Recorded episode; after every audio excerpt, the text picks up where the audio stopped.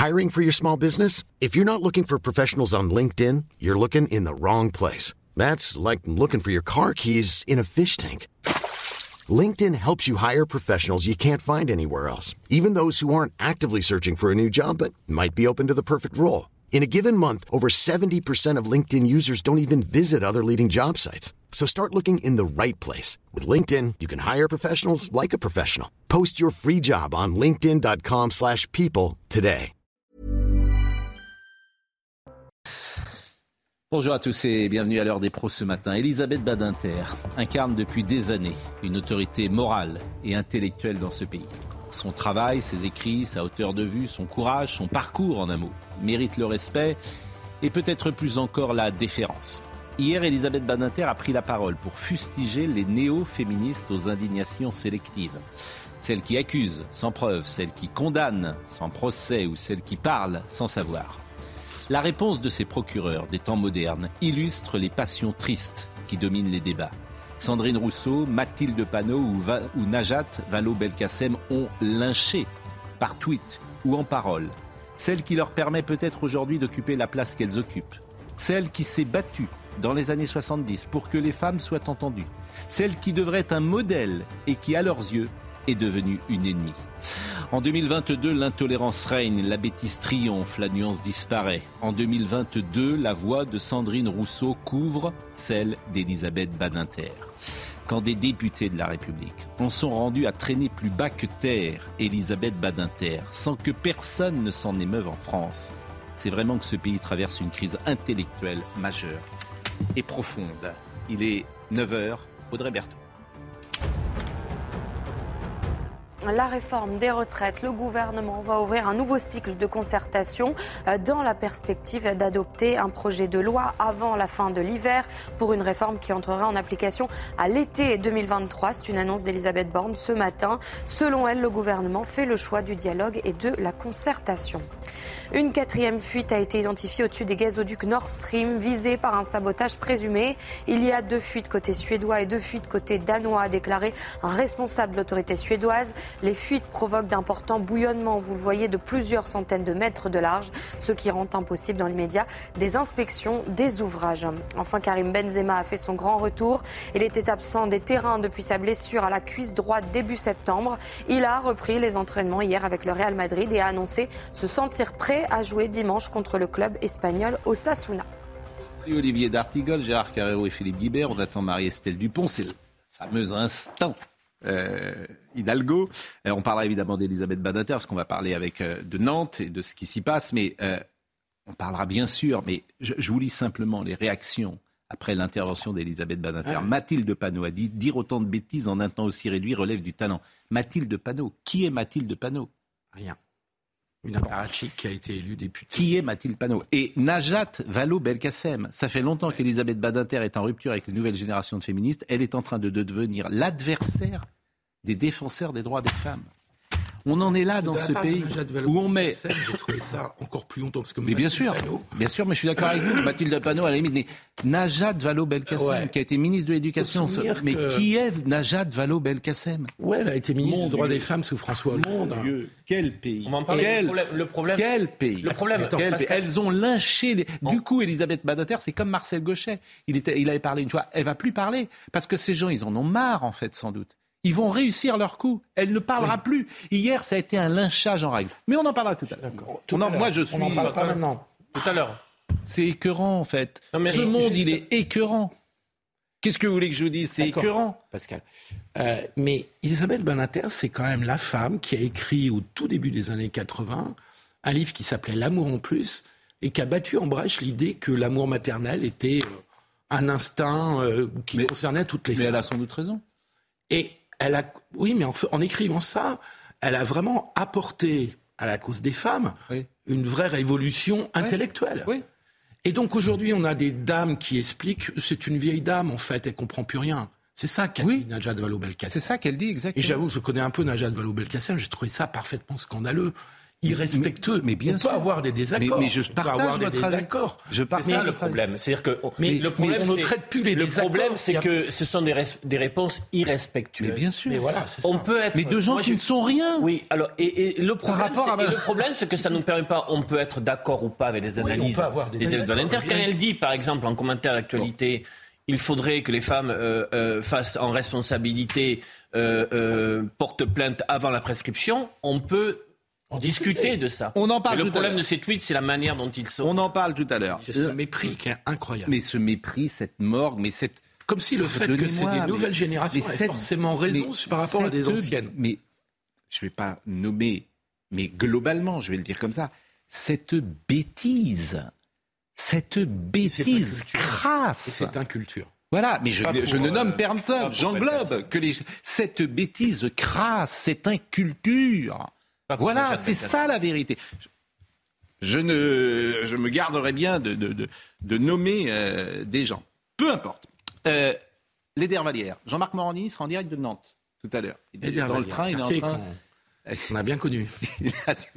J'allais dire, il a du mérite. Je ne sais pas s'il a pris un, casque et, un gilet pare-balles, mais en tout cas, ça, va être euh, chaud, si j'ose dire. Hier, vers 17h30, un jeune qui marchait dans la rue, dans la cité des Dervalières, parce qu'il y a un fait divers à Nantes, non pas tous les jours, mais toutes les 12 heures désormais. Euh, hier, vers 17h30, un jeune qui marchait dans la rue à proximité d'un point de deal a été touché par des tirs d'armes à feu en rafale. Il a été touché au thorax et transporté à l'hôpital avec pronostic vital engagé.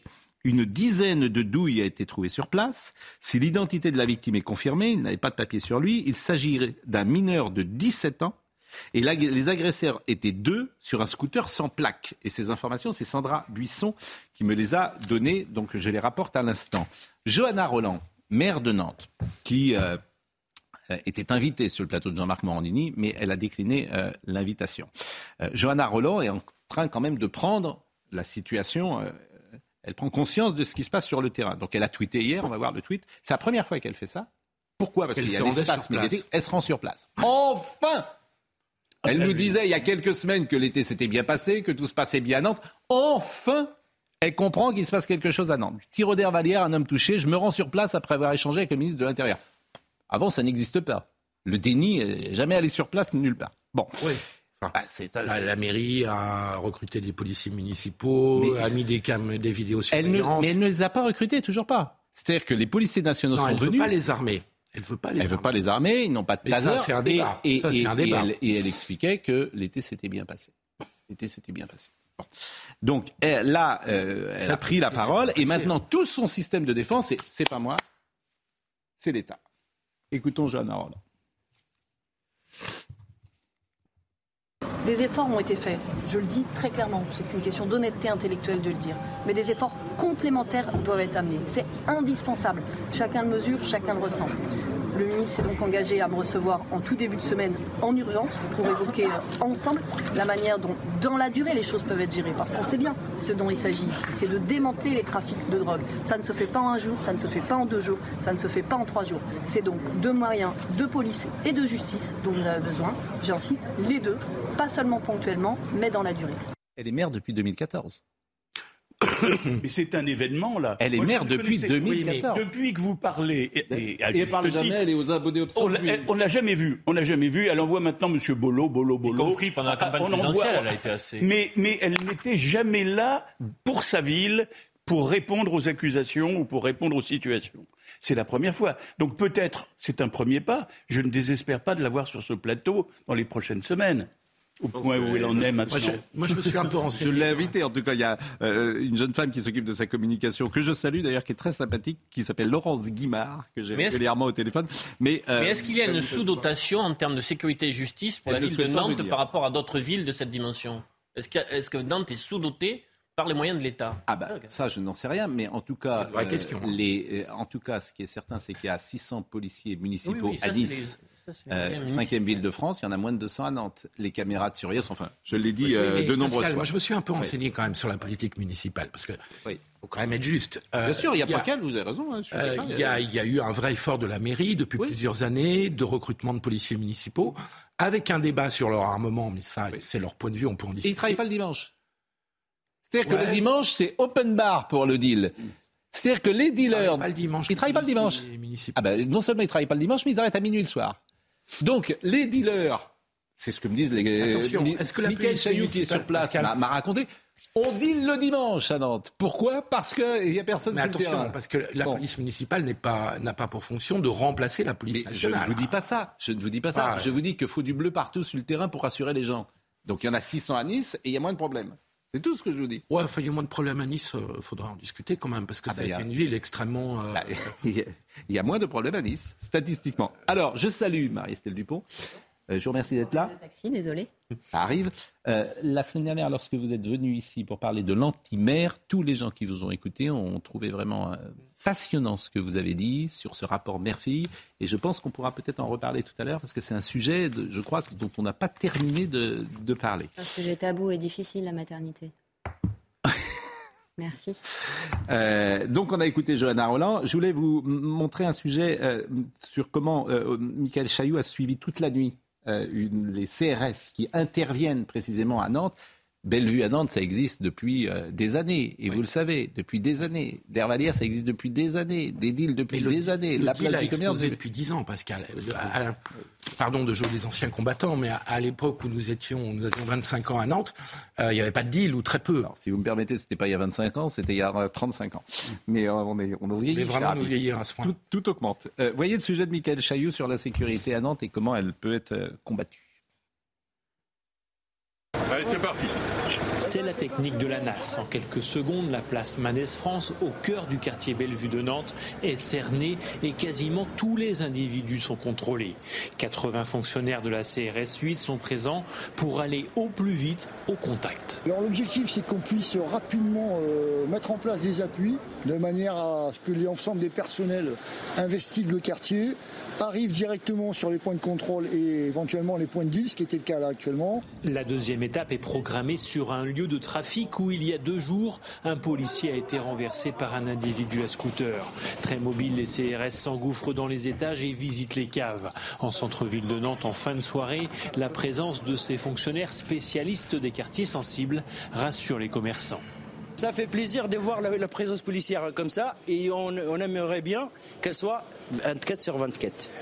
En permanence En permanence. Le bilan est maigre, une interpellation et quelques saisies de stupéfiants, mais l'essentiel est ailleurs, montrer les muscles dans une ville où le sentiment d'insécurité s'installe.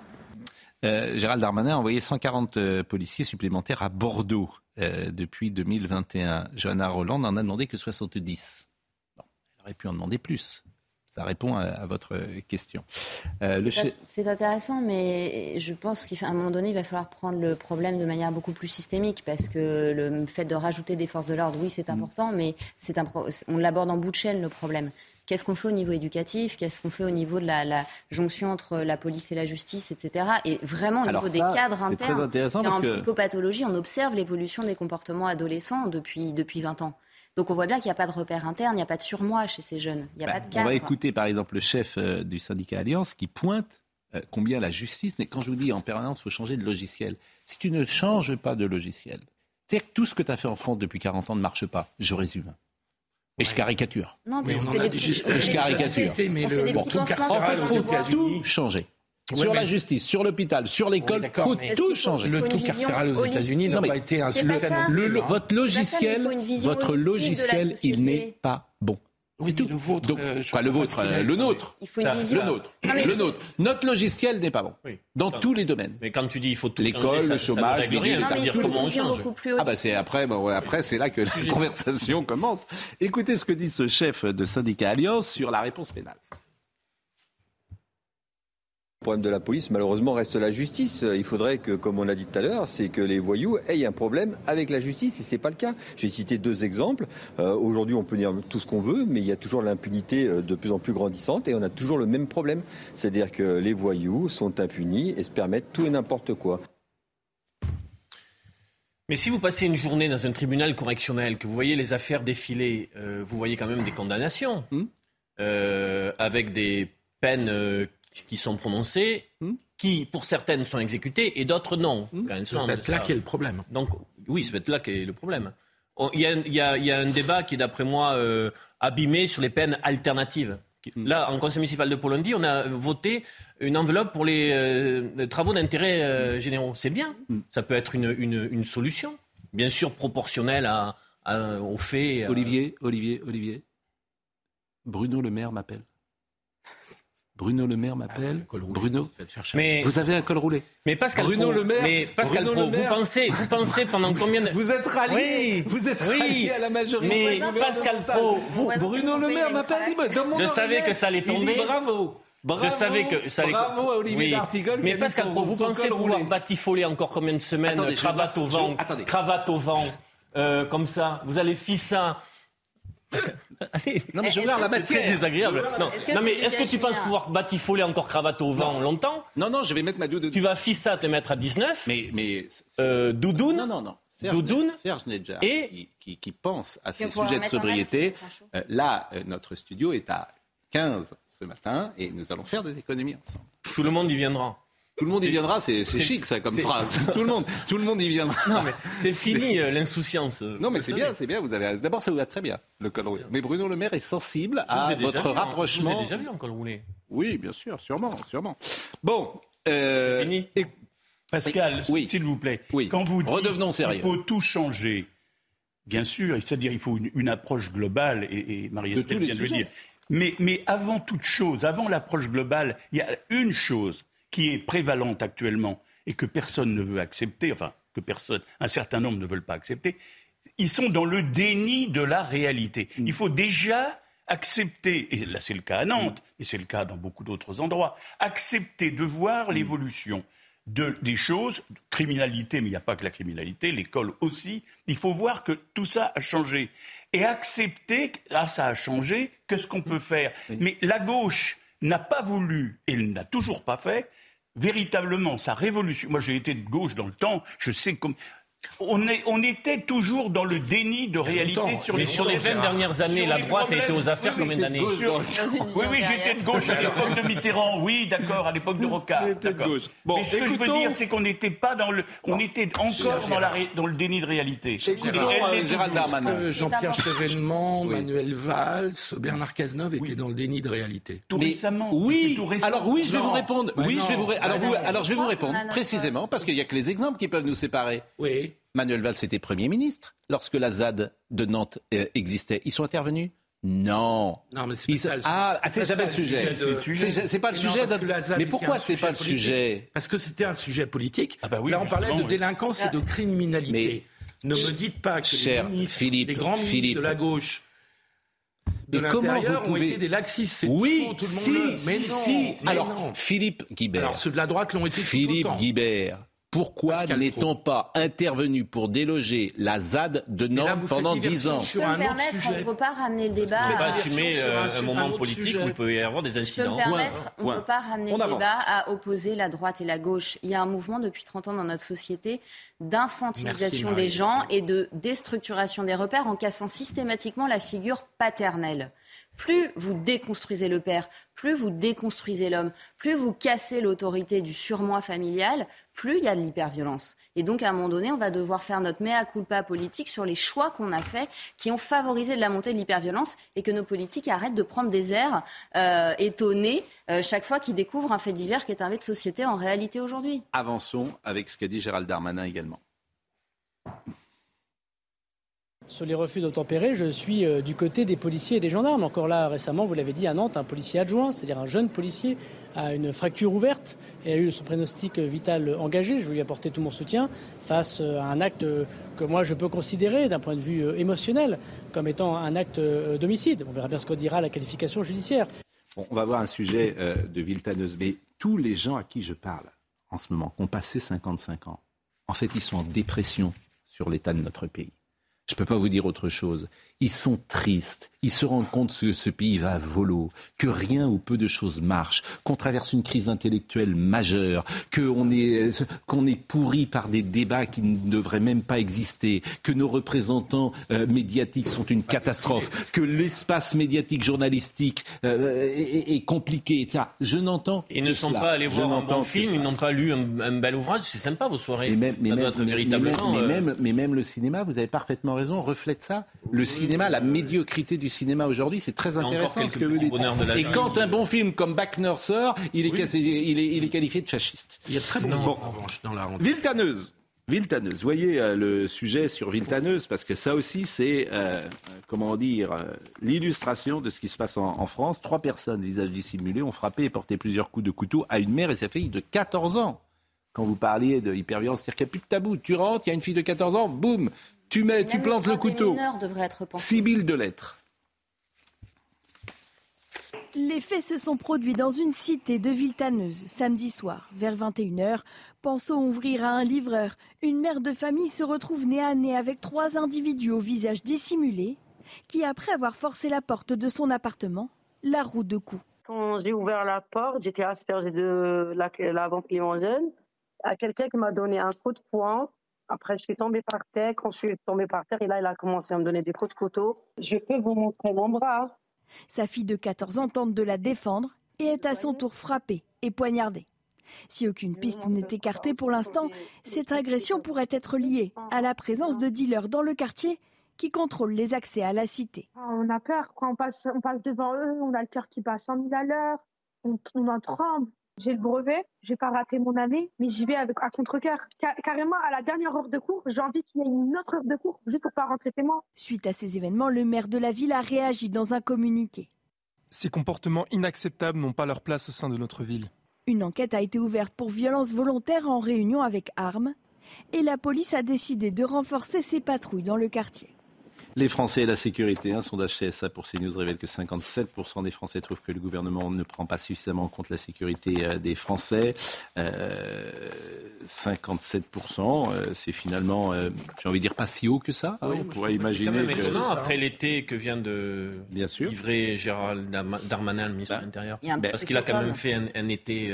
Un petit effet comme. Mais, mais parce qu'on peut imaginer que ce soit tous ces problèmes de sécurité, ils sont ciblés souvent dans des quartiers, par exemple. il y a des quartiers qui sont épargnés. Il faudrait voir les, résultats. Il y a des quartiers qui sont épargnés. Je voudrais qu'on voit le sujet de Thibault Marcheteau, euh, si vous le souhaitez, sur euh, là-dessus. Il y a des quartiers qui sont écartés, des villes qui sont épargnées, bien sûr.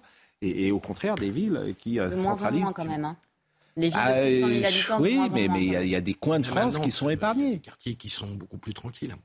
À Nantes, il y a des quartiers tranquilles Il bah, faut que vous me disiez où. Voyons le, sujet de, voyons le sujet de Thibault Marcheteau. Ils sont plus d'un Français sur deux à trouver que l'action du gouvernement est insuffisante en matière de sécurité. Une France divisée et deux opinions divergentes que l'on retrouve dans la rue. Je pense que je suis dans les 57%. Non, pour moi, je pense qu'ils font, ils font assez pour euh, la sécurité. En tout cas, après, ça dépend peut-être des villes, mais à Paris, euh, ça va.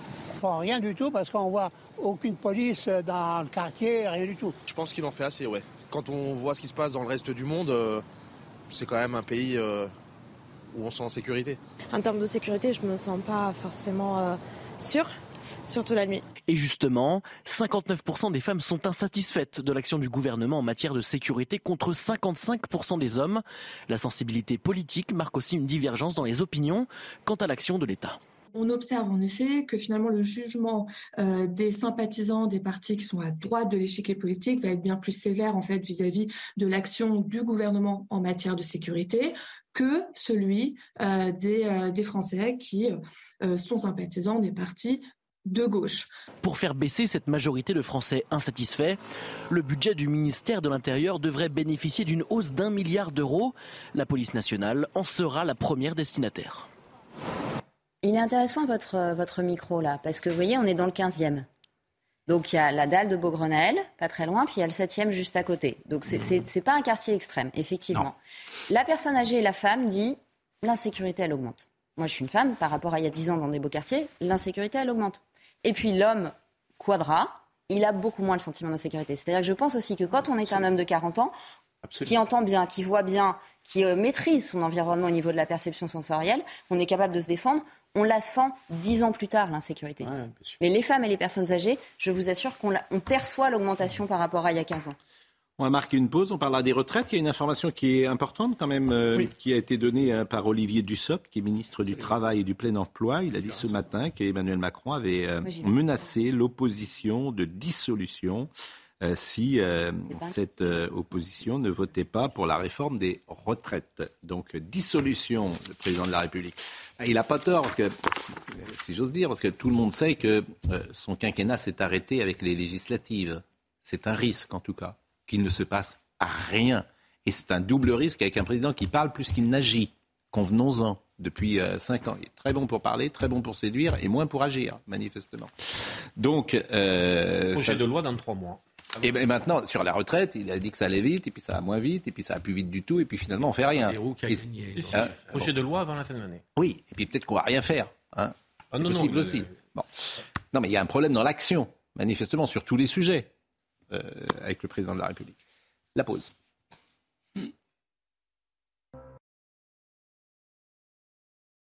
Et il euh, accepte euh, effectivement les nouvelles euh, orientations gouvernementales. C'est Monsieur Dartigol et vous pouvez vous aussi bénéficier d'un pull à col roulé en appelant directement le ministère de l'économie. C'est le ministère de l'économie, hein, on est d'accord. On a, on, a, tous le droit. Pas un insoumis comme vous. On, a le droit tous à un col roulé. Nous sommes d'accord. Donc vous l'avez reçu dans votre voilà. C'est un cadeau du gouvernement. Audrey Berthaud, le rappel des titres. Des manifestations sont prévues partout en France aujourd'hui à l'appel de plusieurs syndicats. Ils manifestent pour les salaires et les retraites. Au moment où l'exécutif précise sa méthode pour réformer, le ministre du Travail a d'ailleurs annoncé sur LCI il y a quelques minutes qu'Emmanuel Macron n'exclut pas une dissolution en cas de censure à l'Assemblée. L'ouragan Yann a balayé euh, la Floride hier. Les vents violents et les pluies torrentielles ont créé des inondations catastrophiques et des coupures de courant généralisées. Yann a été placé en catégorie 3 mais reste destructeur selon le Centre national des ouragans américains. Enfin, une voiture de James Bond euh, vendue plus de 3 millions d'euros aux enchères. C'est une réplique euh, d'Aston Martin DB5. La voiture avait servi pour les cascades du film Mourir peut attendre. C'est l'un des huit exemplaires spécialement conçus et fabriqués pour le tournage et la seule voiture de cascade mise en vente par Aston Martin et la production du film. Oui, mais on ne peut pas rouler avec, Audrey, si, elle est, elle est cassée, euh, visiblement. Ah oui, mais écoutez, on, peut la garder. Euh. Bien sûr, mais bon. Est-ce que vous savez, madame, messieurs, la différence entre un ouragan, un typhon et un cyclone? Et non. L'intensité, non, mais... Eh bien, non. La zone géographique, peut-être. Yes. En fait, c'est exactement la même chose. Un ouragan, un cyclone et un typhon, c'est la même chose. Mais l'ouragan, c'est dans l'océan Atlantique Nord et l'océan Pacifique. Le typhon, c'est dans l'océan Pacifique. Et euh, le cyclone, le cyclone, le cyclone, ah ben, euh, le cyclone, c'est dans l'océan Pacifique sud-ouest et nord et l'océan Indien sud-ouest. Vous aurez appris quelque chose hein? Absolument. Pas venu pour rien là. On n'est pas. Je vous ai raconté dix fois l'histoire des savants de la veille. Proust, quand c'est une expression de Proust. Quand quelqu'un sait quelque chose et qu'il le dit à tout le monde autour de lui, il appelle ça les savants de la veille. c'est bien. on l'a vécu pendant le Covid. Et on, connaît, tous des savants de la veille, et puis ils te disent ah, tu le savais pas, alors qu'il le sait depuis deux heures, tu vois. Oh, dis donc, tu le savais pas. Oh, bah alors ça, c'est curieux. Bon, la, la, réforme des retraites. Les savants de la veille, c'est un génie, Proust. Les savants de la veille. Mais je l'ai dit 25 fois. Euh, les, retraites. Alors Emmanuel Macron donc a annoncé hier, retenez-moi, je fais un malheur. Il a dit attention, je vais dissoudre. Remarque, faut, faut qu'il fasse attention. Si, Moi, je serais lui. Je... La dernière fois que quelqu'un a dissous, et 10 sous, c'est pas cher. Mais la dernière fois qu'il a 10 sous, c'était le président Chirac. Non, mais, non, ah, c'est exceptionnel. On est en... C'est un festival. on, a du, on aura du mal. On est bien placé. On a, les plus belles places. Nous, on est. Ah, ouais, non, on est au spectacle. C'est un festival. Non, mais la dernière fois qu'un président a 10 sous, c'est vrai que c'était, euh, ça a été une réussite. Trouver le bon prétexte. Mais là, il faut quand même la, la, Nupes, LR et RN sur la même. Il faut toutes les oppositions. Oui, oui, oui. Bon. Euh, donc la réforme des retraites, on va écouter Monsieur Dussopt, euh, qui est donc ministre, euh, je l'ai dit, il est ministre de, du travail, ministre du travail et du plein emploi et, de l'insertion et, de tout. Donc. Il est ministre de tout. Si toutes les oppositions se coalisaient pour adopter une motion de censure et faire tomber le gouvernement, ils s'en remettraient aux Français et les Français trancheraient et diraient quelle est la, la nouvelle majorité qu'ils veulent. Et évidemment, euh, nous, nous, rappellerions et, nous serions en campagne pour que le président soit conforté. Alors, ça, c'est intéressant. Et là, Gérard Carrérou, euh, vous qui êtes un homme, euh, un journaliste politique, cette information a été dite hier. Elle sort ce matin. Donc, volonté de la mettre dans le débat public. puisque M. Dussopt le dit. Ce n'est pas une indiscrétion. Quelle stratégie Pourquoi décryptage? Bon, d'abord, premièrement, euh, il semblerait qu'il y avait deux camps, enfin, il y avait deux tendances dans la majorité euh, de M. Macron, pour, enfin, la, majorité relative de M. Macron. Il y avait ceux qui disaient, bon, bah, maintenant, au point où on en est, il faut y aller, il faut passer en force, d'où l'idée un petit peu euh, abracadabrantesque de, ce, de cet amendement sécurité sociale qui serait devenu une sorte d'ultimatum pour passer en force, ou bien ceux qui sont les, peut-être les plus politiques, il y avait parmi lesquels François Bayrou, qui disait attention, il faut donc, qui prônait une forme encore de discussion de manière à trouver éventuellement. Mais il n'y en aura pas. Vous savez non, non, il n'y en aura pas. Mais en même temps, ça évite. On, était à la rentrée. Hmm. On venait. il y avait quand même eu des élections législatives hmm. pas très bonnes pour le pour, pour M. Macron passer en force, il y avait un risque. Hmm. Il y avait un risque de coagulation de toutes les oppositions, par exemple. Hmm. L'Assemblée, après tout, pourquoi pas une motion de censure votée par le, Front National, le, Rassemblement National, hmm. la, NUPES et puis éventuellement un certain nombre de républicains. Donc il y avait un risque. Donc là, on y va à la méthode douce. Bien sûr, la fin sera la même. si vous me demandez la fin du feuilleton, ça sera la même. Il y aura un 49-3 qui permettra en janvier, en fin décembre ou en janvier, de voter. Mais Parce que personne des syndicats n'en veulent pas. D'ailleurs, alors là, pour ça ne va pas évoluer. ça, ne va, pas évoluer. On, là, va avec 64 ans ou 65 ans euh, en, en, 2031. 64 hein, ou 65, bon, enfin, ça encore peut-être une marge de manœuvre. Mais je rappelle que le privé n'est pas, euh, je le dis à chaque fois, hein, le privé ne perd pas d'argent, il est en excédent.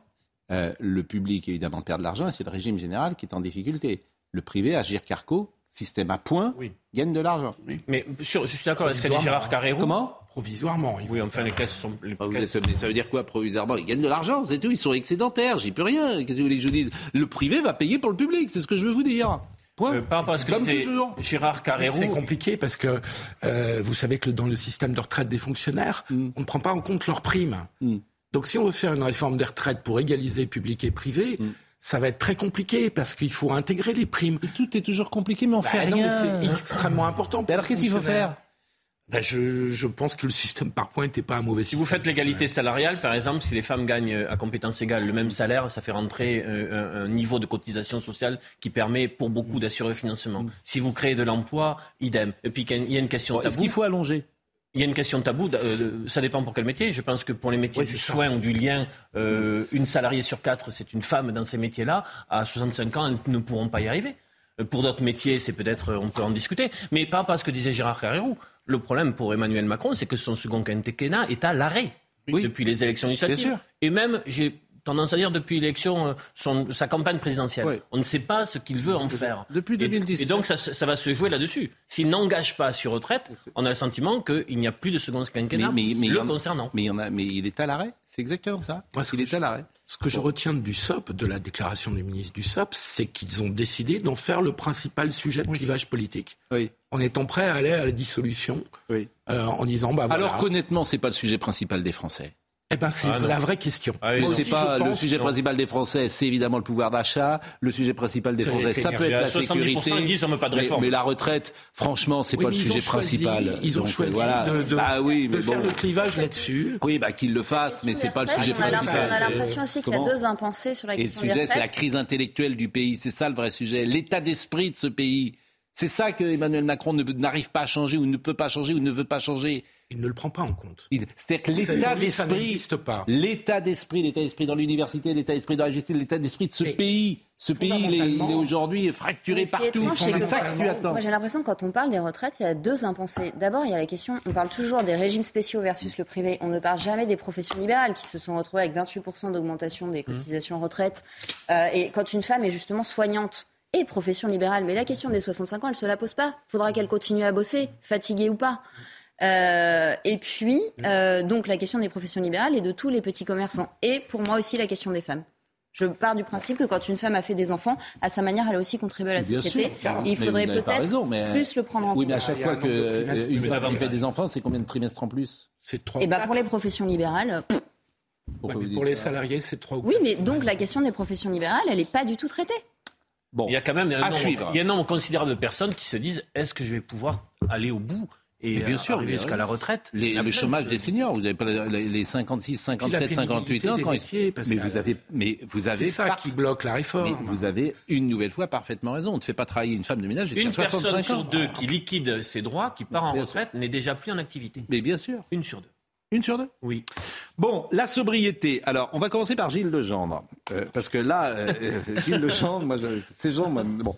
Alors, euh, Gilles Legendre, il avait dit, il y a trois ans, je crois, on a été trop intelligent, oui. on a été trop subtil, c'est pour ça que les gens ne nous ont pas compris. Bon.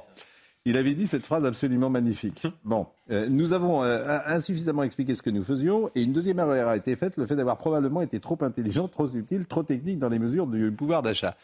Donc il a réfléchi, Jules Legendre, ça lui arrive, et il s'est dit qu'est-ce que je vais pouvoir dire d'intelligent pour que les gens me comprennent.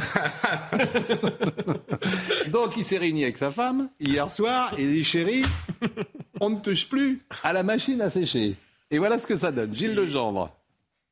Il faut montrer l'exemple, il faut expliquer. Moi, ça y est, par exemple, chez moi, ma femme et moi, on a décrété, on ne se sert plus du sèche-linge, on éteint le linge, on est en linge, honnêtement, c'est pas très compliqué à faire. Eh bien, chaque Française, chaque Français doit trouver le moyen qu'il a et qui est en effet pas douloureux du tout. On ne demande pas aux gens de renoncer définitivement à regarder la télévision, on leur demande pas de vivre dans le noir. On dit simplement que quand une pièce est inoccupée et qu'on éteint le courant, ça y est, les 10%, ils sont tout prêts. Donc c'est ça qu'il faut faire. Il nous revient, je vous rassure, vous n'avez pas été trop intelligent. Cette fois-ci, on a Il nous revient en pleine forme. Il s'est préparé. Hein. Comment? Heureusement qu'ils sont là. Hein. Non, mais Gilles ah il, il est, plus chef maintenant. il était chef des députés avant, mais il, était trop bon. Trop intelligent, trop subtil, donc ils lui ont dit tu peux plus être chef. Et pourquoi ils font ce concours d'épines de la plus belle idée ou la plus Parce que ils nous prennent pour des imbéciles, on infantilise pour des enfants. L'année dernière, c'est vous serez si voilà. Là, vous êtes. Non, mais c'est le Covid. Parce que c'est un vrai beau sujet, en vrai, la, mais bien la, sûr. sobriété énergétique. ils nous prennent pour des neuneux. Non, mais ce qui est drôle, c'est qu'en même temps, ils se, ils, ils prennent ça à chaque fois par le petit bout de la lorgnette Parce qu'ils nous prennent pour des neuneux. Vous, êtes sûr Vous êtes vraiment sûr Des neuneux. Vous êtes vraiment sûr, Pascal bien, bien sûr. C'est des neuneux. Je crois que surtout qu'il manque d'idées, moi. Ah, ou euh, de possibilités d'atteindre des objectifs. On a eu ça, donc on a eu ça, la sobriété. donc j'ai besoin. Juste. Cela dit, je, les écologistes là, plutôt oui. que s'occuper de la vie privée de leurs dirigeants oui. et des séparations, de la façon dont ça se passe. Mm. Ils seraient quand même les bienvenus de nous expliquer ce que c'est que la sobriété énergétique. Oui. Je vous signale juste que c'est leur idée depuis dix ans. Là, on les entend la pas. Décroissance, enfin. Faites attention parce que vous êtes en train de tourner mal. Hein. Vous avez terminé, vous, à droite. Hein. Faites très très attention. Ah, ça, attention, ah, hein. à droite. Comme dirait Aimé Jacquet, attention. Hein. Grand danger. Avec mon camarade. Grand danger. On va que je l'accroche. Grand danger. Attention. On va refaire l'union de la gauche intelligente. Ah, ah, oui, bah, l'union de la l'union de la gauche intelligente, c'est un oxymore. Oh. Euh, en revanche, on va écouter le. Alors, donc. Le séchage. Avec ma femme, on étend. Je sais pas où il étend son linge. Je sais pas où il éteint. C'est intéressant de savoir. Je sais pas où il étend son linge parce que alors tu le mets dans. dans une image méditerranéenne. Oui, parce que bon, entre les citronniers. J'étends son linge. Bon, bref. Alors, deuxième chose, monsieur. Alors, Bruno Le Maire, c'est très intéressant parce que Bruno Le Maire, lui, il est calibré. On est d'accord. Il a fait les hautes oui, études, oui. etc. Mais bon, on sent bien quand même qu'il est un peu déconnecté, forcément, parce qu'il était très intelligent. Et puis bon, il dit. Alors, il veut toujours faire un peu peuple. Vous voyez, toujours un peu bon. Je vais mettre mon col roulé.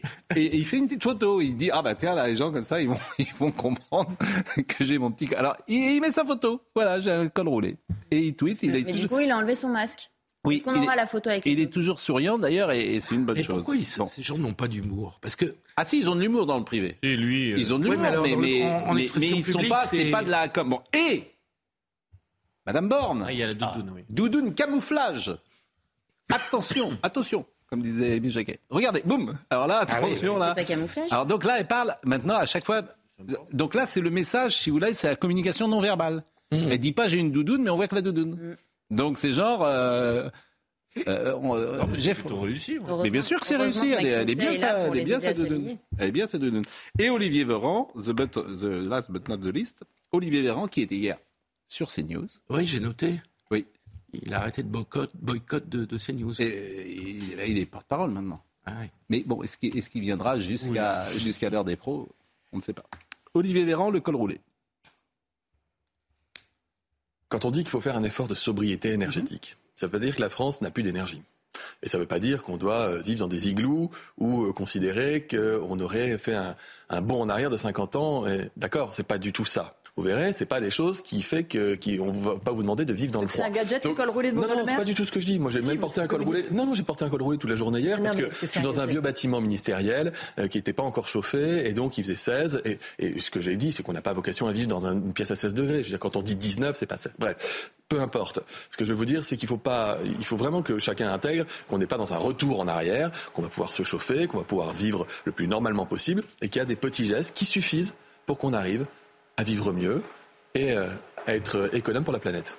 Là, on blague, moi le premier, mais ce qui est terrible, c'est qu'on paye leurs erreurs. Ils ont cassé EDF. Ils ont cassé le nucléaire. Ceux qui nous dirigent, j'en ai marre de cibler, est-ce Emmanuel Macron, est-ce François Hollande, etc. Ils ont cassé tout ça.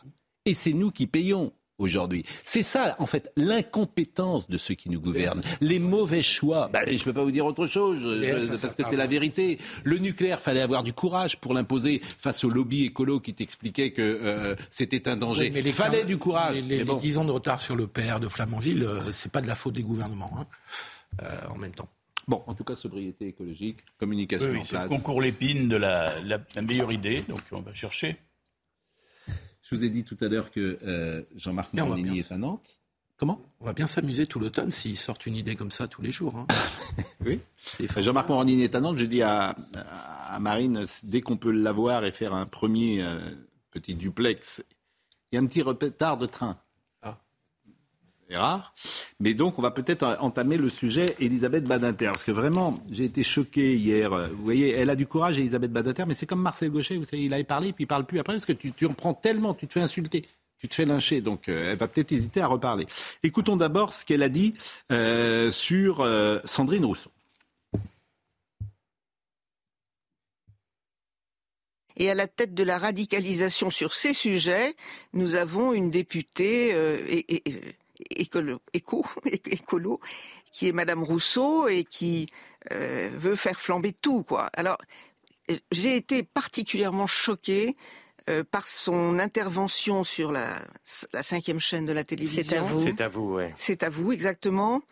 Où euh, elle s'est permis de, comment dirais-je, de, de, parler, d'évoquer une un problème entre Monsieur Bayou et sa compagne et de, comment dirais-je, d'appeler euh, à, son exclusion. Et là, je me suis dit, mais où on est maintenant? Où sommes-nous? Pour mépriser à ce point la justice. Je crois que c'est une femme qui est dans la toute-puissance et qui euh, se permet de d'échapper, enfin, de, de, de, contrer la justice, mettre quelqu'un au pilori publiquement sans que nous sachions, ni qu'elle sache, euh, ce qui s'est passé des deux côtés. De toute façon, ça ne serait pas à elle de le faire, mais à la compagne. Mmh. Elle a raison, sa parole est d'or. Elle a raison. Un peu d'intelligence. Je trouve qu'elle pointe le, l'aspect essentiel. Beaucoup d'intelligence, c'est terrifiant. La toute puissance, le sentiment de toute puissance de Sandrine Rousseau. C'est-à-dire qu'elle vient à la télévision pour vous expliquer sur des seuls critères qu'elle a définis toute seule, elle n'est pas psychologue à ma connaissance, qu'un tel, en l'occurrence le patron des Verts, a des comportements qui peuvent nuire à la santé mentale des femmes. Donc Sandrine Rousseau s'arroge un pouvoir et une compétence qu'elle n'a pas et qu'elle ne doit pas. Mais pourquoi ça Parce qu'elle sait qu'elle ne sera pas contrée dans l'espace médiatique. elle sait, elle sait qu'elle ne sera pas contrée dans l'espace médiatique. Parce que ça pétoche. Que, tout, tout l'espace médiatique mais ces gens-là participent à l'augmentation de la violence dans la société. Ils ont tellement la trouille. Quelqu'un qui attaque Sandrine Rousseau, il a tellement peur pour lui. Tellement, mais bien sûr. Mais Sandrine Rousseau, elle bénéficie d'une conjoncture extraordinairement favorable. Leadership féminin, disons, dans la mouvance de gauche. Actuellement, Mélenchon et les lieutenants de Mélenchon sont empêtrés dans les histoires judiciaires. Au Parti socialiste, après la défaite de Madame Hidalgo cuisante à la présidentielle, c'est pas euh, la direction actuelle du Parti socialiste qui donne effectivement un leadership quelconque. Madame Rousseau, dans ce contexte général-là, est véritablement, elle a très bien vu, elle a au moins un mérite, cette femme que je n'aime pas par ailleurs, elle a du coup d'œil, elle a vu il y avait un champ formidable qui s'ouvrait devant et elle. Les médias et, et elle a des, en plus, elle Sur a un champ de ruines. Elle a, la- oui, elle a un champ de ruines qui lui permet à elle de monter en s'appuyant sur une base qui existe réellement, qui est la base, disons, du wokisme et de tout ce qui tourne autour. Et croyez-moi, elle va, ce n'est que le début de l'ascension. Sauf fulgurante. si l'espace médiatique. Oh, mais l'espace médiatique, il n'osera pas. Oui, Bah, la méthode, la méthode est tellement contestable qu'il peut lui arriver quelque chose. Oui, moi je suis d'accord. On avec, n'agit euh, pas comme même. ça. Je- euh, J'espère en tout cas. Alors Madame Rousseau a répondu. Madame Rousseau a répondu. Flamber le patriarcat, flamber le patriarcat, a-t-elle dit. Euh, Madame, et avec enthousiasme de surcroît. On est exactement C'est on est- c'est la tout toute puissance. Flamber Il y a une le jubilation. patriarcat. Exactement dans ce que je disais Voilà. tout à Flamber le patriarcat, Madame, et avec enthousiasme Euh. Et à force de déconstruire les hommes et de, mon- de croire que le féminisme, c'est de monter les hommes contre les femmes, Oui. alors qu'on a besoin les uns des autres, et qu'un enfant a besoin de ses deux jambes, d'un père et d'une mère, euh, elle augmente la violence dans la société. C'est l'inquisition. Elle va rentrer dans la chambre conjugale et dire T'as pas descendu la poubelle, tu la touches pas Bien sûr. Non mais voilà, donc ils sont totalitaires, ces gens, ils sont dangereux pour la société. Le seul bémol que je mettrai pour ça sur que je le, voudrais, le euh, discours moi, de Madame interroger- Badinter, et, et vraiment j'approuve tous ses propos sur, euh, sur Sandrine Rousseau, euh, c'est euh, à propos du viol. Non, mais on en parlera tout à l'heure. Mais on Ne spoilez pas. Ne spoilez pas. Euh, Non, deuxième passage de- que je vous propose. des points de discussion avec ce que dit Elisabeth Badinter. Elle Mais bien pas- sûr, mais pas de, cette- pas de détient comme ça. pas la, la, ré- la vérité absolue. Mais pas de répondre comme ça. D'ailleurs, répondre comme ça. Bon, je fais juste une petite remarque parce que c'est une remarque extrêmement intelligente et ça ne m'étonne pas de la personne qui me l'envoie euh, sur euh, la séquence Le Gendre. Quelqu'un me dit, et c'est vraiment à la fois drôle, pertinent et très intelligent, tu éteins le linge et tu coupes le chauffage. Ton linge ne sèche jamais.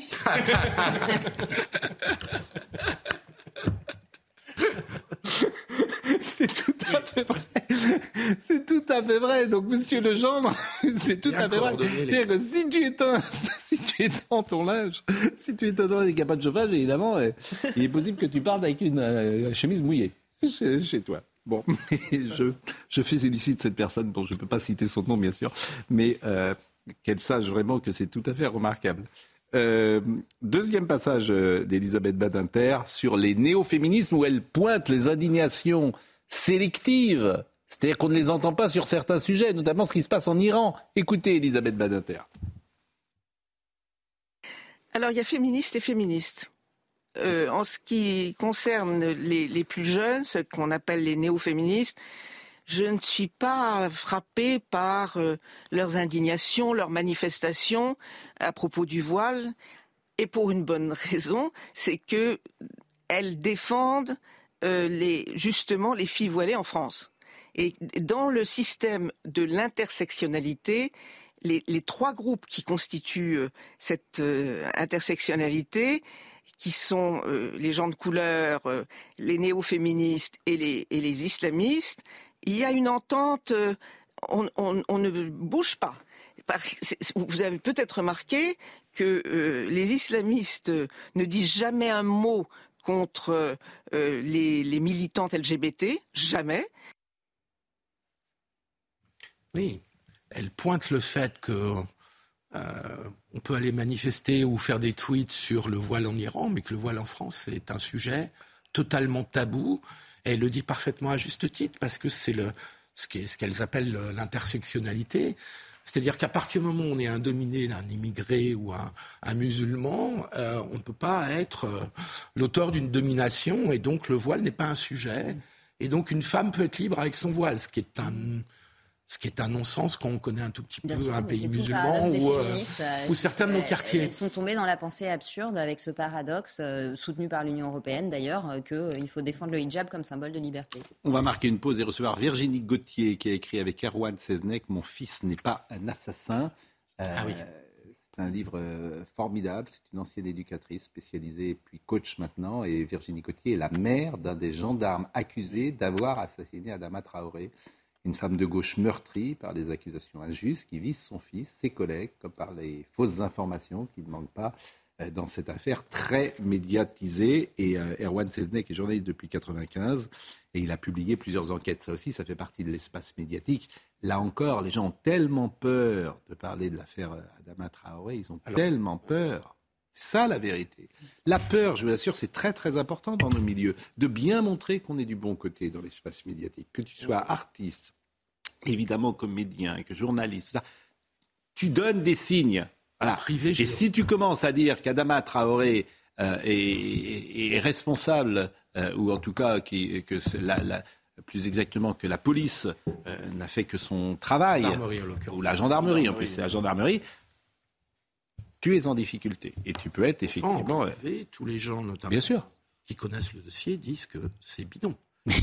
non mais sérieusement. Mais, mais, mais, les gens qui ont étudié le dossier. La une du monde, Assa Traoré, la une du monde, aime le monde, a fait sa une avec Assa Traoré.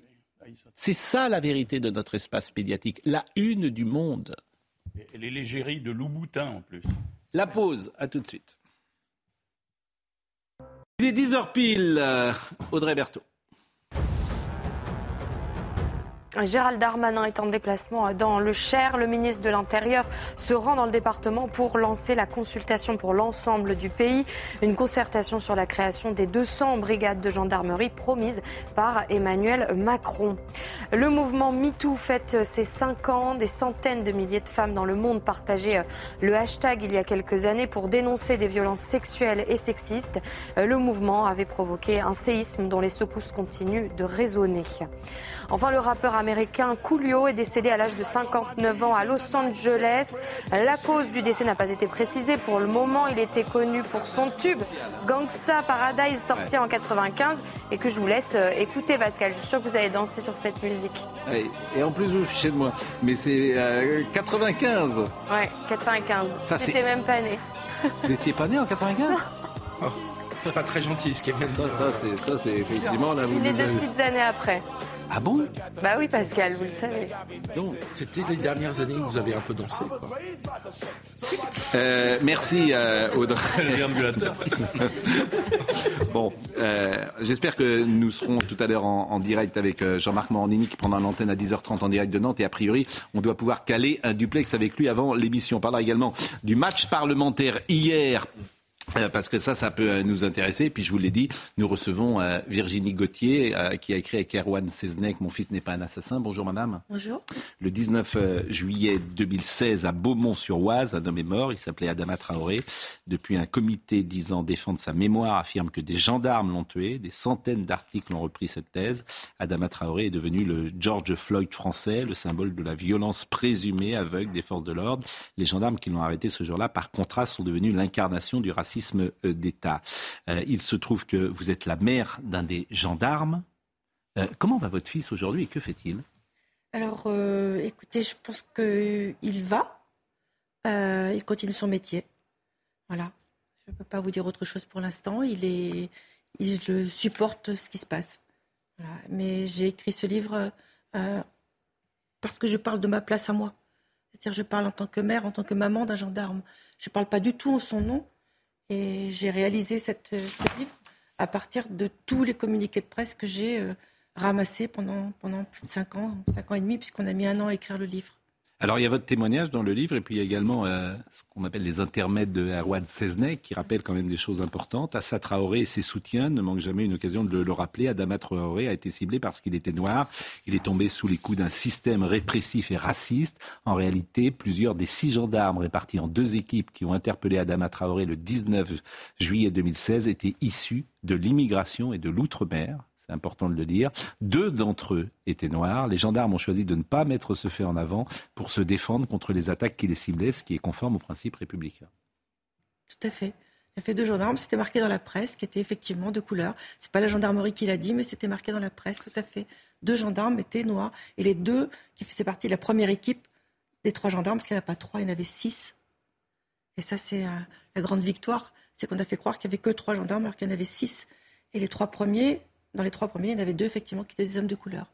Et évidemment, l'espace médiatique, il faut le montrer du doigt, c'est ce que vous dites d'ailleurs. Hélas, qui suis-je pour oser faire face au comité Adama, faire face à Assa Traoré, me lever contre les médias, qu'on choisit leur temps, hein, bien sûr, contre les stars partisanes, contre les hommes politiques. Par exemple, Mathieu Kassovitz a déclaré qu'il voulait faire un sujet euh, dessus. Il fera un très bon film. Je pense qu'il fera un très bon film. Mais manifestement, il a déjà un avis. C'est ça qui est toujours étonnant ces, dans ces sujets-là. Donc, euh, qui suis-je, dites-vous, euh, pour euh, me lever contre les médias, contre les stars partisanes, contre les hommes politiques, contre les philosophes, les sociologues qui la soutiennent? Comment affronter ce déchaînement de haine et de violence verbale? Comment ne pas me faire broyer par cette machine médiatique infernale?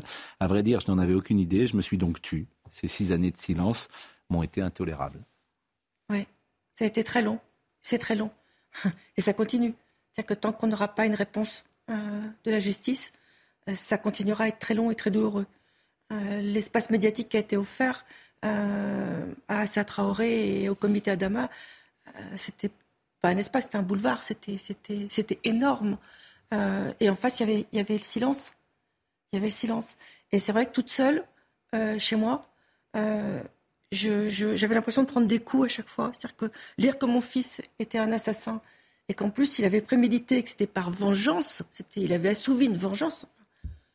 Euh, j'avoue que c'était, très très très dur. À On en est où aujourd'hui? La justice, paraît-il, devrait rendre le non-lieu, mais elle hésite, me dit-on. Euh, elle hésite parce qu'elle sait que ça va être un déferlement. C'est-à-dire que, en gros, il n'y a pas grand-chose dans le dossier, sinon rien dans le dossier contre les gendarmes. C'est ça la vérité. Il n'y a rien. Non. Il y a déjà eu un non-lieu, je crois, de Il y a déjà eu deux non-lieux qui, ont été, deux auraient dû être. Mais, effectivement, la justice a peur parce qu'elle sait, et c'est tout ce système, la perversité du système, c'est-à-dire que le jour où elle va annoncer le non-lieu, ça va être un déferlement. Oui. Je ne sais pas si la justice a peur. Je ne dirais pas comme ça. Je pense qu'elle est prudente et qu'elle a des pressions euh, effectivement médiatiques très très très fortes. Euh, on l'a vu encore la semaine dernière, puisque Maître Bouzrou essaie de discréditer euh, la juge d'instruction en disant qu'elle est partiale. Donc je trouve ça, je trouve ça énorme et que ça continue. Autrement dit, s'il obtient gain de cause, c'est-à-dire qu'on va la dessaisir, il va falloir renommer un juge et il va encore perdre des mois. Mais on dira que la justice est lente et que c'est de la cause des gendarmes. Hmm. Or, dans le dossier, il y a zéro. Zéro PV, zéro procédure apportée par les gendarmes. C'est absolument incroyable. Et alors en mai 2019, vous découvrez avec stupeur qu'Assa Traoré intervient parfois dans les collèges dans les lycées afin de parler aux élèves de son combat. L'information n'est pas secrète, vous l'avez retrouvée sur euh, Facebook. C'est quand même, en fait, c'est sidérant. Cette affaire est absolument sidérante. Elle montre la société française. Alors, elle montre la société française et elle montre le, la capacité qu'on a de pouvoir rentrer dans les failles. C'est-à-dire qu'en en fait, ben voilà, là, on, pourquoi pas dans les lycées. Donc c'est vrai que pour moi, ça a été un, là aussi encore un choc. Et puis du coup, on a euh, comment euh, bah, écrit au ministre euh, de l'Éducation nationale en disant mais c'est pas possible, c'est pas, on peut pas laisser faire ça.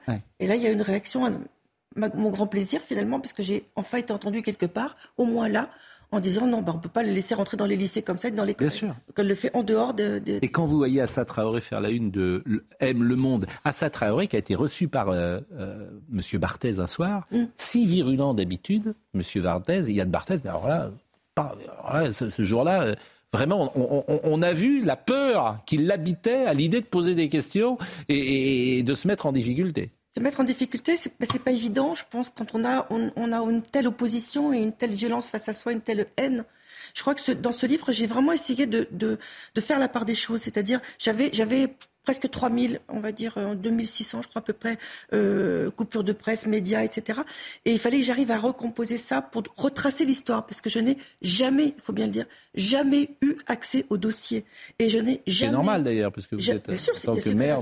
normalement, il y a un secret de l'instruction. Mais vu le nombre de pièces qui sortent, je ne sais pas si. Alors, il y a quand même une chose que vous dites et qui a peut-être changé les choses. Juste après euh, l'affaire, juste après l'affaire vraiment glauque de la fourchette est remontée à la surface, le 21 juillet 2020, le parquet de Pontoise a annoncé que la commission d'indemnisation des victimes d'infractions, la CIVI, allait indemniser l'ancien codétenu d'Adama Traoré que ce dernier avait forcé à lui faire des fellations en cellule sous la menace d'une fourchette.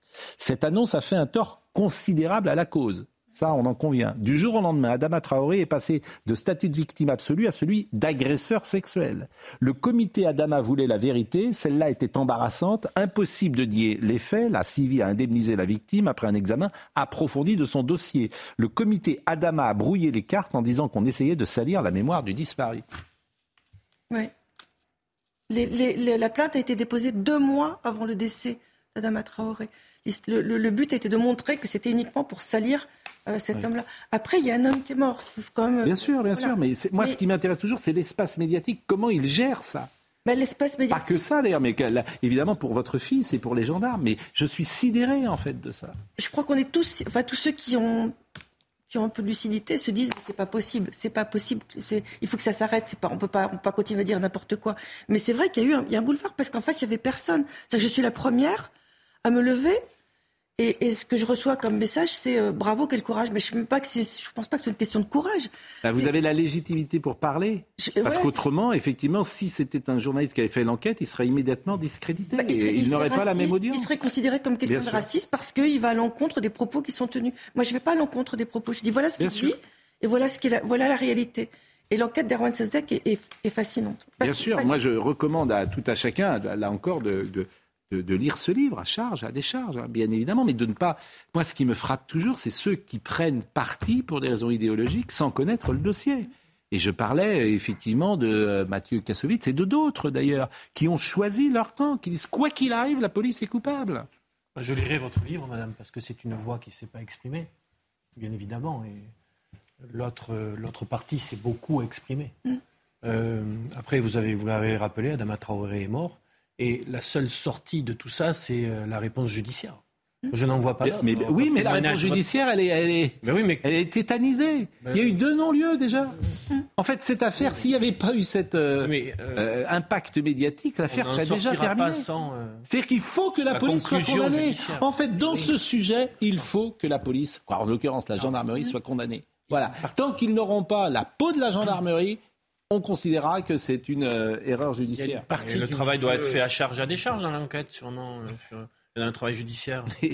Il y a une partie du milieu politico-médiatique qui a décidé que cette triste affaire était l'affaire Joel Flows à la française, qui allait démontrer que la police était euh, raciste de façon systémique, que c'était pas simplement. Immédiatement. Hein. Euh, et donc on a construit cette affaire dans la foulée de l'affaire Joel Floyd, si je dis pas de bêtises, madame, euh, comme étant la réplique française à cette affaire américaine, puisque dans une partie de la gauche française, le mimétisme avec la gauche américaine très mobilisée sur ces questions-là, dans un tout autre contexte, parce que les problèmes raciaux aux États-Unis pas, ne sont pas de même nature, euh, ont voulu construire donc cette euh, et, l'ont construit sur pas sur rien, sur un dossier qui est vide en réalité. avec, euh, je vous dis, vous le dites à juste titre, et vous avez parfaitement raison de le dire, mais toutes, moi, toutes les personnes qui connaissent ce dossier dans les institutions savent que ce dossier est vide. C'est ça qui est terrible. Et oui, mais je ne peux pas citer leur nom, mais, mais la réalité, c'est que tout le monde le dit et tout avec l'appui de la classe médiatique. En partie. Ah, en partie, et des grands influenceurs médiatiques. Oui, c'est vrai, vous avez raison. Euh, on n'avait pas terminé euh, sur euh, Elisabeth Badinter et vous vouliez revenir sur un sujet qui peut-être peut faire polémique, ce qu'elle a dit sur le viol et la présomption. Donc écoutons-la, Elisabeth Badinter, et après, euh, je vous jure, on parlera du match des parlementaires. Madame Gauthier, vous restez avec nous, bien évidemment. Pourquoi on ne porterait pas plainte euh, avant la prescription? Enfin, je veux dire, et, ah, mais vous pouvez pas Parce parler. que parfois les femmes se taisent, c'est tout. Pardon? Parfois, les femmes se taisent, parfois bah, Il faut aussi prendre ses responsabilités. Hein. Je comprends très bien que pendant un certain temps, même des années, ça soit impossible à évoquer. Mais quand même, 10 ans, euh, mhm. c'est pas si mal. Le crime contre l'humanité, il n'y a pas de est imprescriptible. c'est le seul. Imprescriptible. Et donc vous dites les violences sexuelles ou les viols ne doivent il faut pas quand même euh, être un tout petit peu euh, normal, logique. Enfin bon sang, les, violences faites aux femmes sont punies, mais enfin, c'est des, crimes contre l'humanité? Hmm. Pas exagéré quand même. C'est même indécent, à mon avis. Alors là où je ne partage pas euh, son propos, c'est que son propos serait audible dans un monde où la justice ferait son travail vis-à-vis des victimes. Mais quand vous avez été victime de viol, et je le vois toutes les semaines dans mon cabinet, pourquoi vous n'allez pas parler Au-delà du choc traumatique, parfois de l'amnésie traumatique, donc il faut du temps pour se souvenir. Euh, parfois vous avez été drogué, donc quand vous avez été drogué au GHB, vous ne vous souvenez pas. Mais quand vous vous rappelez les faits, mes patientes, pourquoi elles n'y vont pas? Pourquoi elles me disent mais non, Madame Dupont, je ne vais pas porter plainte parce que c'est un supplice et que là où elles cherchent une réhabilitation, bien souvent, elles vont devoir prouver quelque chose sans preuve physique, qui va se faire un prélèvement pardon, vaginal pour aller au commissariat alors qu'elle vient de se faire tabasser euh, et, violer, euh, ou arracher un consentement. Euh, et donc la procédure ne permet pas, en fait la procédure, pardon de le dire, mais elle protège les coupables. C'est-à-dire que les criminels sexuels, ils sont dans des quartiers en prison spéciaux. Et les victimes, elles sont seules. Et tant que la police et la justice n'auront pas un, fonctionnement différent, beaucoup de femmes renonceront à porter plainte. Mais Marie-Estelle, j'entends très bien ce que tu dis et je, comprends très bien. Et d'hommes aussi. Hein. Ce que dit Elisabeth Baninter, c'est est-ce que ce crime doit être imprescriptible? Elle dit pas qu'il est non, elle dit qu'il faut prendre ses responsabilités et aller porter plainte. Oui, je pense qu'elle est, elle, est un peu déconnectée là-dessus. Elle dit au bout de 10 ans, elle comprend très bien ce que tu viens d'expliquer, c'est-à-dire qu'il y a, pas, il y a une grande difficulté à aller porter plainte tout de suite, mais elle dit au bout de 10 ans, ça doit être possible. Alors moi, je pense qu'il faut largement allonger l'imprescriptibilité. Et dans les cas d'inceste, où il s'agit d'un crime sexuel au sein de la famille, il faut le débat est intéressant sur l'imprescriptibilité. En tout cas, elle a été. Je ne l'ai pas tranché personnellement, mais je pense qu'il mérite d'être posé. Elle, a été très attaquée, je l'ai dit tout à l'heure, et le tweet de Madame Rousseau, euh, qui a retweeté après cette intervention d'Elisabeth Batinter, les gens de couleur, les femmes violées doivent prendre leurs responsabilités et déposer plainte avant la prescription. Elisabeth Badinter sur France Inter, c'est un combo de positions réactionnaires. Oui, mais on peut réfléchir à tout ça sans passer par le prisme. Pardon, mais c'est Madame Rousseau qui est dangereuse pour la société. Oui, hein. je, pas Madame Badinter. Je rappelle le tweet de Madame Panot, dire autant de bénises en un temps aussi réduit relève du talent. Et je rappelle également Najat Vallaud-Belkacem qui a dit ça fait longtemps qu'Elisabeth Badinter est en rupture avec les nouvelles générations de féministes. Elle est en train de devenir l'adversaire des défenseurs des droits des femmes. Voilà. Rousseau, Panot, Vallaud-Belkacem. Je crois que l'ennemi des femmes, c'est la femme qui veut opposer l'homme et la femme. Chacun, évidemment. Oui, c'est toujours euh, pareil. C'est-à-dire qu'aussitôt qu'on a une contestation, une discussion, on est un réac. Bah, oui, et parfois un fasciste. Euh, on va être avec euh, Jean-Marc Morandini. Je ne sais pas s'il est déjà là d'ailleurs. Ah, il est là, Jean-Marc Morandini. Jean-Marc Morandini en direct de Nantes qui a pris ce matin le chemin de fer pour rallier. Alors, je pense que vous êtes là quasiment près du cours des 50 otages, j'ai l'impression. Je crois reconnaître. Et j'imagine, cher Jean-Marc, que vous allez être avec la maire de Nantes, qui sera près de vous et qui pourra échanger avec les commerçants, les restaurateurs, les Nantais. J'imagine qu'elle va être avec vous dans quelques minutes, cher Jean-Marc. Bonjour. Mais bien sûr que non, bien sûr que non, qu'elle parce qu'elle s'est dégonflée, la maire de Nantes. On l'a invitée, bien évidemment, à participer à notre émission en direct. Euh, elle a commencé par dire qu'elle était trop occupée. Après, elle nous a envoyé son premier adjoint qui nous a dit OK, demain entre 10h45 et 11h. Et puis hier soir à 21h, il nous a expliqué que finalement non, parce qu'il n'avait pas l'adresse exacte et précise de l'endroit où on devait être, alors qu'il savait très bien qu'on était euh, dans, dans le centre-ville. Donc voilà. Enfin, il y a, y a une mairie. Moi, je peux vous dire, je suis arrivé ce matin ici, j'ai parlé avec tous les commerçants, et la question que se pose tout le monde, c'est où est la mer. On ne voit jamais la mer. C'est ce qu'ils nous disent en, permanence. Et, c'est vrai que c'est un vrai manque ici, dans cette ville. Euh, il y a l'impression qu'il n'y a pas la mer. Autant le préfet est venu, euh, on me l'a expliqué à plusieurs reprises, le préfet est venu, il a parlé avec les, les commerçants, mais la mer n'est pas là. Voilà, c'est une ville sans mer. Bah, c'est bien que vous le disiez parce que moi, on m'accuse de, de, de, temps en temps de m'acharner. Comme je suis nantais et qu'effectivement, j'ai plein de remontées de gens qui me disent que cette ville est dans un état épouvantable. Mais donc, c'est bien que ce soit vous qui le disiez, qui rapportez les témoignages sur le terrain, parce qu'autrement, on va penser que, que j'ai quelque chose contre Madame Roland. On commençait à le croire. Mais non, mais j'ai rien, rien contre elle. je veux dire, ça ne fait combien de temps que je parle de Nantes Il se trouve qu'aujourd'hui, tout le monde en parle. Bon, je, je, je n'y peux rien. Bon, vous êtes où là? Revoyons, vous êtes court des 50 otages et vous allez être avec, euh, je crois, Hein, j'ai l'impression que je vois, c'est le Alors, début.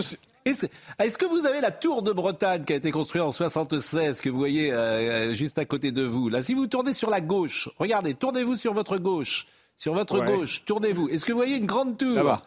Eh ben, c'est la Tour de Bretagne, voilà. Exactement. Qui, qui est pas très jolie. Hein. C'est pas, c'est bien. vous aurez dû venir parce le plus beau monument de Nantes.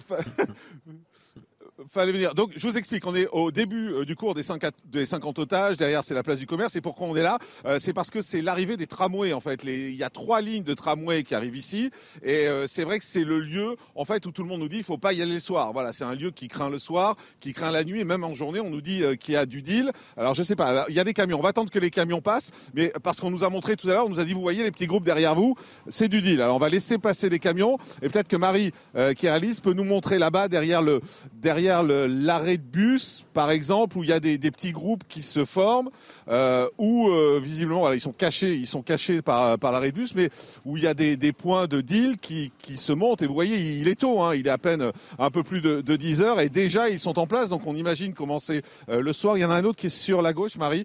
voilà, on nous a montré également des gens qui sont sous, sous le sous le panneau et qui sont là pour voilà pour faire du deal, pour vendre. Alors moi, ce qui m'est pas toujours dans ces cas-là, c'est que tout ça, ça se fait à la vu et au-dessus de tout le monde. Euh, tout le monde le sait, tout le monde le voit. On parle aux gens, ils nous disent ah bah oui, regardez le, deal, c'est là-bas. Et où est la police? Où est la police? Voilà, c'est la question qu'on pose. Je regarde à droite, à gauche, à l'heure qu'il est.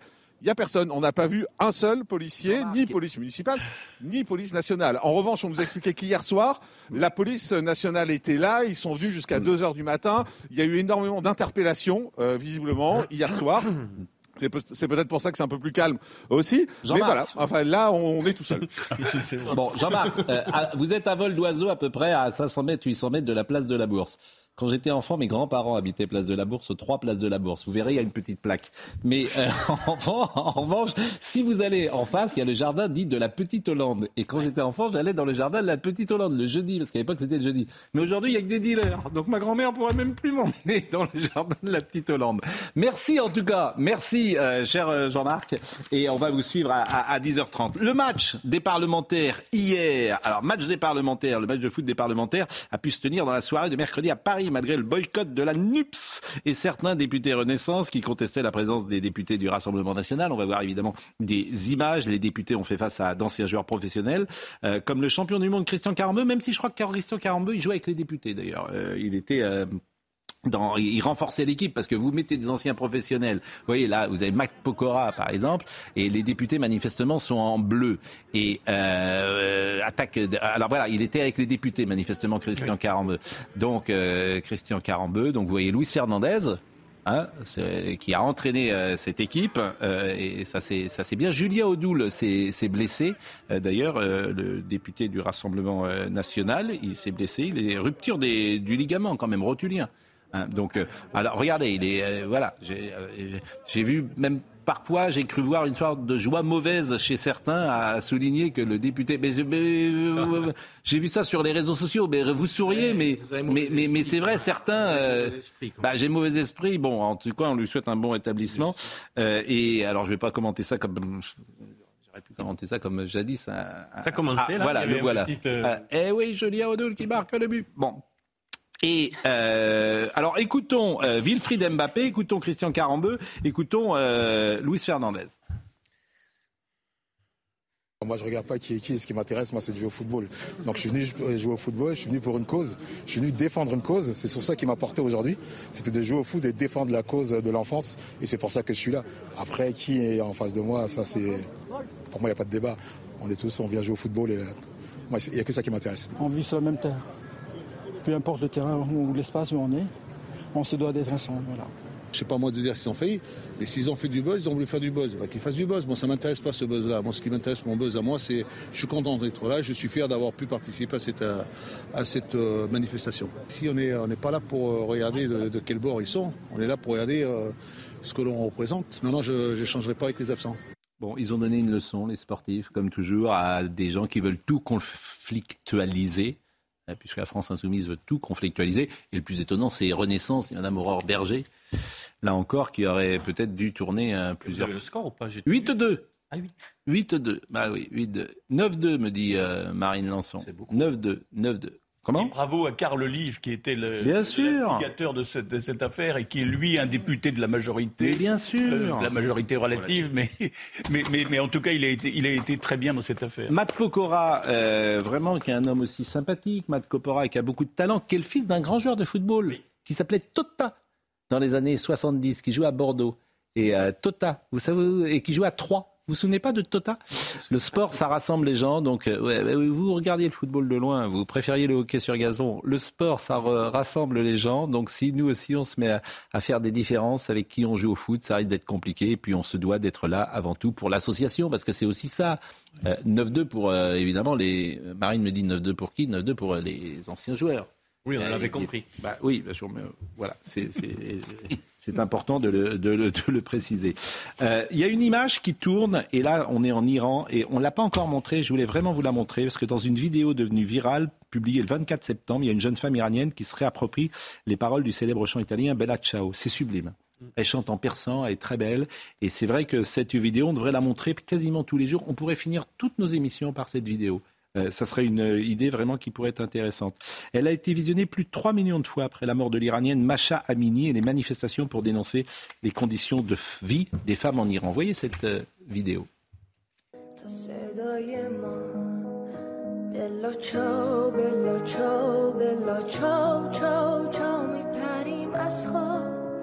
شب مهتا یکی میگه آی آدم ها یا همه با هم یا همه تنها ما که بیداریم تا فردا خاک این گندم تو خیابونه خوشه خشم من و تو تشنه بارونه Euh, Bella Ciao, d'ailleurs, c'est une chanson qui a été reprise en France, d'ailleurs, dans les manifs de 68. C'est en Italie du Nord que.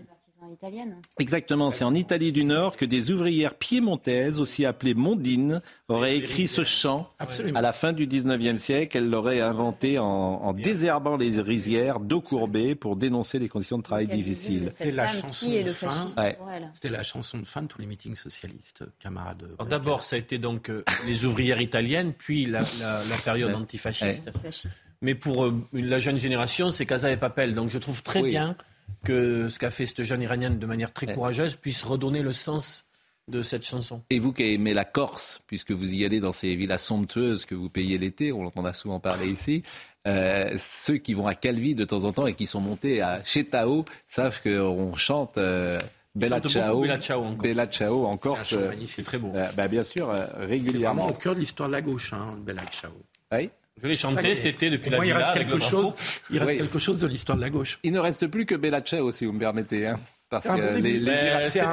Oui, un bon début. C'est un bon début. Oui, C'est je un suis bon d'accord avec début vous pour parce que la gauche, on l'entend pas beaucoup sur euh, ce qui se passe en Iran. Ouais, D'ailleurs, je dois vous dire que les talibans ont tiré en l'air jeudi pour disperser un rassemblement de femmes organisé devant l'ambassade d'Iran à Kaboul en Afghanistan, en soutien aux Iraniennes qui manifestent dans leur pays depuis plusieurs jours. Au cri de femmes, vie, liberté, quelques 25 femmes ont manifesté pendant une quinzaine de minutes sur la route en face de l'ambassade iranienne. Donc elles ont euh, vraiment euh, beaucoup de, courage, ces femmes. Et puis euh, dans les images que je voulais vous montrer, puisqu'il reste deux minutes, je voulais vous montrer, c'est Anthony Delon. Que vous connaissez, qu'on avait reçu ici, qui va sortir un documentaire sur la fin de la vie de sa mère. Et il a publié hier des images que j'ai trouvées bouleversantes, où euh, Nathalie Delon est avec euh, Anthony Delon et avec Alain Delon, et il a commenté en disant c'est la dernière fois qu'on était tous les trois ensemble. Voyez cette image qui date du 2 janvier 2021, puisque Nathalie euh, Delon est décédée 20 jours après la publication de cette vidéo.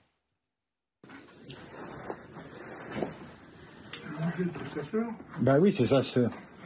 Oui, papa. Là.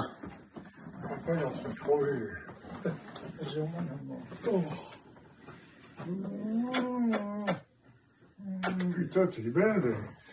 Alain Delon, vraiment, euh, qu'on salue euh, avec euh, Anthony Delon. Mon fils n'est pas un assassin, Virginie Gauthier, c'est chez Robert Laffont. Qu'est-ce que vous attendez de la justice ces prochaines semaines? Qu'elle rende son jugement et que ça s'arrête. Hmm. Que ça s'arrête. Si on en a marre, c'est, ça suffit. Je veux que, je veux que ça s'arrête. Voilà. Je veux que chacun retrouve la paix, qui que ce soit d'ailleurs.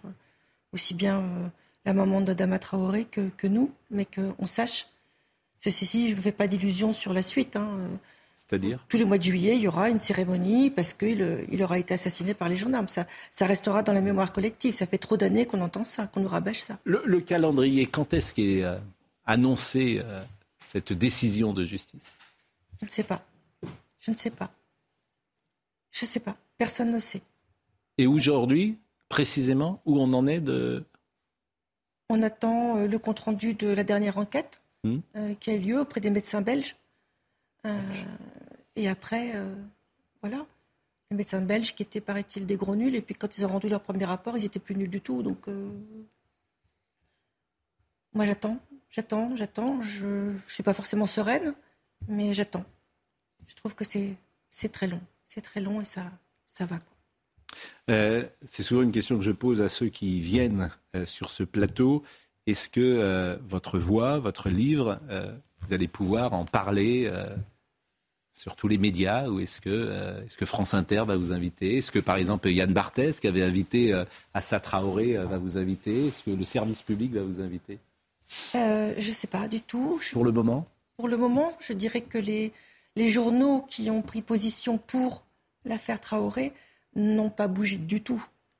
Et je pense qu'ils ne bougeront pas du tout. Ça serait vous dire, on s'est trompé. Excusez-nous, madame. Non, mais vous pourriez être invité par exemple à France Inter ou euh, dans l'émission quotidien pour avoir un équilibre. Nous, on invite les deux côtés. C'est souvent des gens qui veulent parfois, ou en tout cas qui ne veulent pas venir. Mais J'ai fait des, une radio ce matin. J'ai fait. Vous avez fait Europe 1 ce matin Oui, j'ai fait Europe 1 ce matin. Il y a des radios qui, ont, qui bougent, il y a des gens qui commencent à bouger, mais je dirais que tous ceux qui ont pris une position pour euh, Adama Traoré, ou en tout cas avec le comité Vérité pour Adama, n'ont absolument pas bougé. Et c'est vrai que ce serait reconnaître, une fois encore, c'est pour ça que je, pose, je me permets souvent de poser cette question que je trouve très très importante pour décrypter, décoder l'espace médiatique. Merci beaucoup, Madame Gauthier. Et on comprend votre souffrance à travers euh, les mots que vous avez prononcés ce matin. Il est 10h30. Audrey Berthaud.